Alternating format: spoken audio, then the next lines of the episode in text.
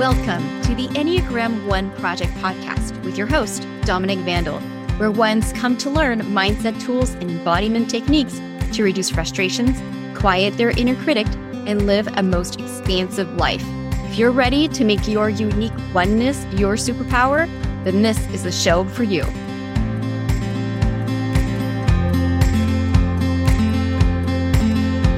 Welcome, everyone. You are listening to the Enneagram One Project podcast, episode 10 Your Safe Way to Receive Feedback. One of the ways that you can tell if you're an Enneagram type 1 is by looking at what bubbles up inside of you when you receive feedback. We ones basically have a feedback loop running in the background at all times. I have called it the inner critic before. Most people have an inner critic or judge, what sets ours apart is that it is relentless. So, when someone else offers you feedback, even in the most loving way, it can feel like an attack on the very essence of your being. I was on a panel of type ones, and another attendee described this so, so very well. I didn't catch who this person heard the analogy from. So if it's you or you know who did, please let me know. Reach out to me over on Instagram. That's where I am at Dominique Vandal. So the participant said this receiving feedback for ones is like you are wearing a vest that is already poking at you in some way. So you can picture that you're already sensitive and raw where that vest is poking. Then someone says something, gives you feedback. And now it's as if they've pressed even harder on this one area of the vest. And it digs at you already, remember? You're already sensitive there because the vest has already been digging at you. The vest in this example is the relentless inner critic that is ever present in the perfectionist brain that thinks it's doing us a great service by helping us improve constantly. The inner critic is already very painful. So when others give us feedback, it 10 times that pain. It can feel excruciating to be on the receiving end of feedback as an Enneagram type one, as a perfectionist. Our inability to receive feedback because of the compounded, painful internal sensations keeps us stuck. We don't step into the spaces we can make a difference in and change the world. We hold ourselves back from growth opportunities that would change our lives. This can be for the little things in our lives, such as not taking a yoga class because you fear being called out in class, as an example of what not to do even though you know it would increase your strength, your flexibility, and help you connect with your body, which you really want to do for yourself. Or something um, a little bigger. Maybe you don't go after an advanced training in your field because you fear receiving feedback, even though really that's what you'd be there for. We keep ourselves protected from that pain when we avoid feedback. Yeah, we do that, but we also keep ourselves small when we do that. It is done at a terrible cost to our dreams. The little ones like yoga and the bigger ones like advanced trainings. How often have you thought, I want to be in that room, but I'll have to receive feedback? That's where the dream stops. If you are in that room, kudos, right? That space of your growth, you've actually convinced yourself to at least be in the room. But then you're in the room and you don't raise your hand. You don't participate unless you know you will come off as knowing what you're doing. You make sure you never give anyone a reason to give you feedback that could hurt. The truth is that after you do step up, your inner critic will have tons of ways you could have improved and been better, even if everyone else thinks you've done it perfectly. You stop your growth every time you do this. You are creating an obstacle in reaching your goal that is self imposed. Will you get that certificate, that mention, that next level? I mean, probably. You're a perfectionist. There's no way you don't, but you'll have slowed and hindered your progress the entire way. What if you could optimize the process and get better results faster? That's what's available for you on the other side of feedback. I've been on the receiving end of feedback more and more lately. So I decided to pause and explore what is there here that I could learn and bring to you all? Here's what I noticed.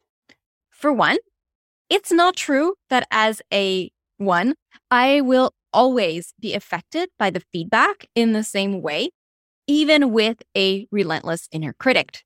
And second, the way the feedback is offered has nothing to do with how I respond to it. I can stop asking everyone around me to be different. What a relief because that never works. I have had two people recently say something like, let's clean this up first, in reference to some work I was handing in before answering the questions I had about the work. In one instance, I became defensive because I made the comment mean this person thinks I need hand holding. And in the other case, I became open because I made the same comment mean maybe there's something I can learn here. Same words, same way of providing feedback, totally different reaction on my part. That's because what I make it mean is what creates my lived experience of the situation, not what is said. I have also received feedback from this one person in particular over a long apprenticeship. And I reacted very differently to much of the feedback based on what I would make it mean. This person would always point out ways in which I was showing promise, followed by how I could improve, how they might assist me, and end with a note on how much I had grown in skills since the beginning and how great that was. I couldn't have asked for better feedback, a better method for giving feedback. But sometimes I would clam up and protect myself fiercely because I legit thought I was unable to self correct, as though that's what I was even supposed to do. And it wasn't. But I made that mean terrible things about myself, making me unable to receive the gift of that feedback.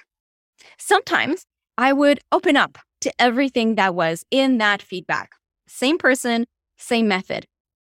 I would absorb it, make the most of it because I made it mean it was a gift to help me grow into this role, this new role. The manner in which the person delivered the feedback did not change. I took it differently based on my mindset. Again, what I made it mean is how I experienced it. That to me is great news because the problem with asking others to be mindful of how my brain works is that it puts the onus on them to behave differently. We have no control over that ever. It's basically crossing your fingers, hoping the other person has the empathy, compassion, and emotional mastery to act in a way that is kind to your brain. Some people will be able to do that, but many won't. And it puts you in a disempowered position. You are handing over your emotional state, your lived experience to another, realizing that my reaction is not an automatic and that it doesn't have to do with others in any way is empowering. Complete opposite. Yes, you can tell or ask others to be mindful, but it really does start with you. That means it's up to you you are the one that has to show empathy, compassion, and self mastery towards yourself to then navigate feedback in a way that is supporting the outcomes you want for yourself and your desired lived experience. So now you're probably wondering, that's fantastic, but how do I do it? Let me tell you in two different examples. When you know the feedback is coming, you can practice intentional thoughts and beliefs. For instance, I have been putting myself in situations over the last two years where I'm seeking exponential growth within the container of specific programs. I show up, I do my thing, and I not only evaluate myself, but I seek the feedback from the authority in that space. Sometimes I know when that feedback is going to happen, and sometimes I don't. In the end, I know I want the feedback. And the biggest gift I have given myself over these last two years has been to become more and more intentional in how I approach the feedback.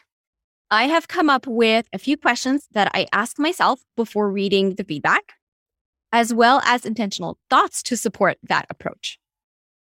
I go into feedback reminding myself that the feedback will help me to get closer to my goal. I may not know it yet or know how, but it will. I remind myself that I decide what the feedback means to me, no one else. I make it mean that there's room for growth in that area. And that's exactly what I'm all in for. Then I look for the truth in the feedback itself. If I'm honest, I can see how the person could come to this conclusion. And then I decide if I want to implement the feedback. Basically, what do I do with it? even if it's a supervisor, a loved one, whomever, I still have the right to choose how I work with the feedback. I invite you to take some time now by pausing the podcast.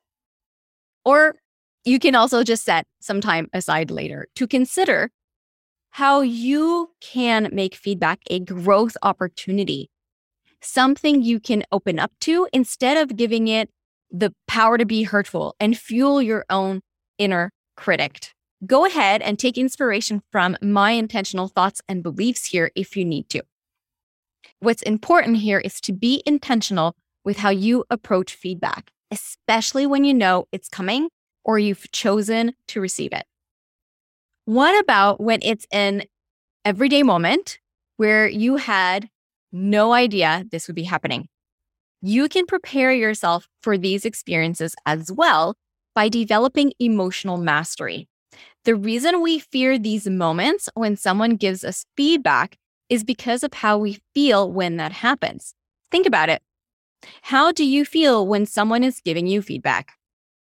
I have felt everything from feeling small, incapable, inexperienced, flawed, dismissed, bad, once those emotions kick in, it's just so easy to get into a spin out.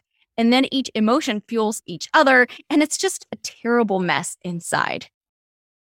The reason these cycles take hold is because when the internal felt sense of, say, flawed takes hold, it feels so powerful so awful. And there's this sense that you'll never make it to the other side of it. Practicing these emotions bits at a time without indulging in them, that means letting it take over, will build your confidence that you can handle any emotion, including feeling small, incapable, inexperienced, flawed, dismissed, or bad. On top of that, I want to remind you you are not small. You are not flawed. You are not bad. You are experiencing the internal felt sense for that moment. It is not your identity. I'll remind you also that it's not the event itself that makes you feel those things. It's what you make that event mean in your mind.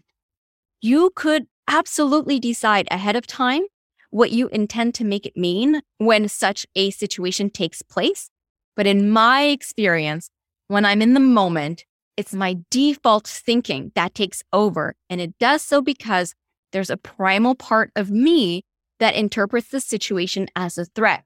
Remember, I'm wearing that vest. I'm already on edge and it's pressing down even more. My body thinks I'm under threat.